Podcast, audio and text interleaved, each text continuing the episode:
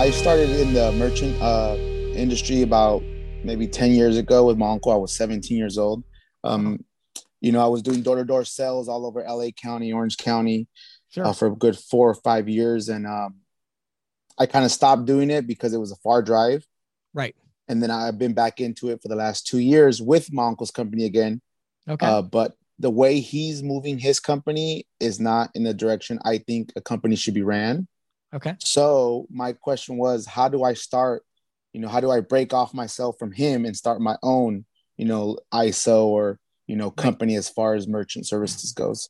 Sure. So really good question. Um, you know, I think I think it's really important at the beginning here to understand kind of the different levels in our industry, right? So at the like way up here at the top, you know, we have the the acquiring banks.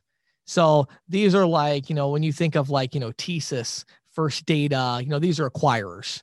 So these are like the big, big organizations. And then what happens is as you get down below them, you have these different layers of what we call ISOs or independent sales organizations. Um, you'll hear the term in our industry called like a super ISO. So yeah. a super ISO, and it's like a lot of these words are like they're so similar with what they mean. It's hard to understand a lot of times. Um, but like a super ISO, it basically means it's a really, really big company that has a lot of agents and even sub ISOs underneath of it and they do their own customer service they do their own tech support they do their a lot of times they handle their own risk and all that. So that's like a super iso and then you just have like an iso which is just a sales organization. Um, and then you go all the way down to where you have a merchant level salesperson which is what you are.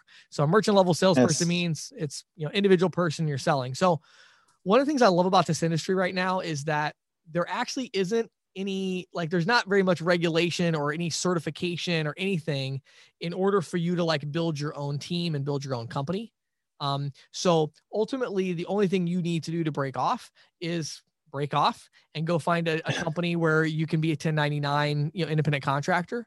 Um, and then what you can do is at pretty much all of these ISOs and super ISOs, if you work with them, what you can do is you can actually um, make a company so you could create like a limited liability company or you know corporation or whatever you want, and you know that company can be the agent.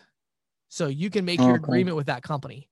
So that's that's something that you would do right off the bat because all you're trying to do, it sounds like to me, is you just want to separate yourself, find a you know you're always going to be working for a company in this industry of know? course right it's either going to you know you're just trying to you're, you're trying to go up the ladder like one rung right yeah exactly it's a big ladder right so what I would say is find a company. And, and by the way, I'll, I'll plug it here since we're doing the video. Um, if you go to the ccsalespro.com website, there's a find a processor link right at the top.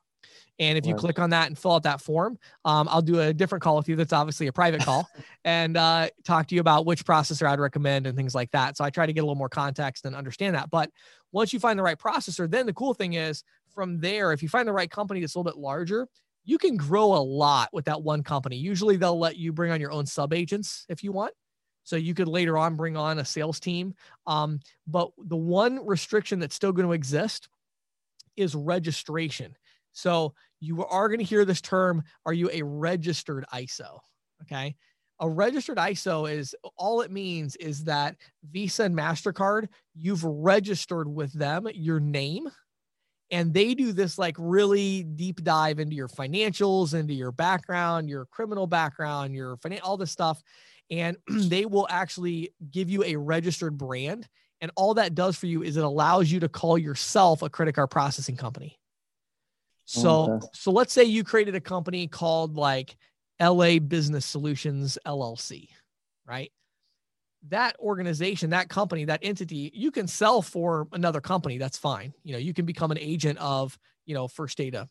But if you do that, when you present yourself on your website or your business cards, you can't say LA Business Solutions processes credit cards. You have to say LA Business Solutions and then below that, an agent of XYZ processing company.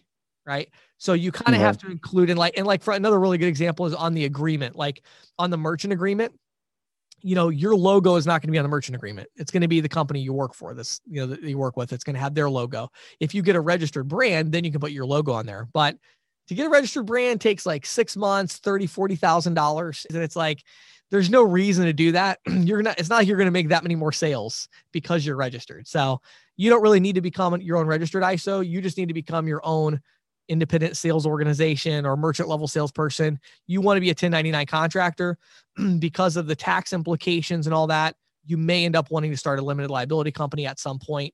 Obviously, you know, consult your CPA and stuff about that, but um, but that's that's really the extent of it. So you, that's your that's you're saying that's the best route. Yep, my the best route. If I was in your shoes, I would go find a company where I you know really agreed with it. Obviously, yeah, where I could make more money. It's a no brainer, right? You want to get maximum compensation.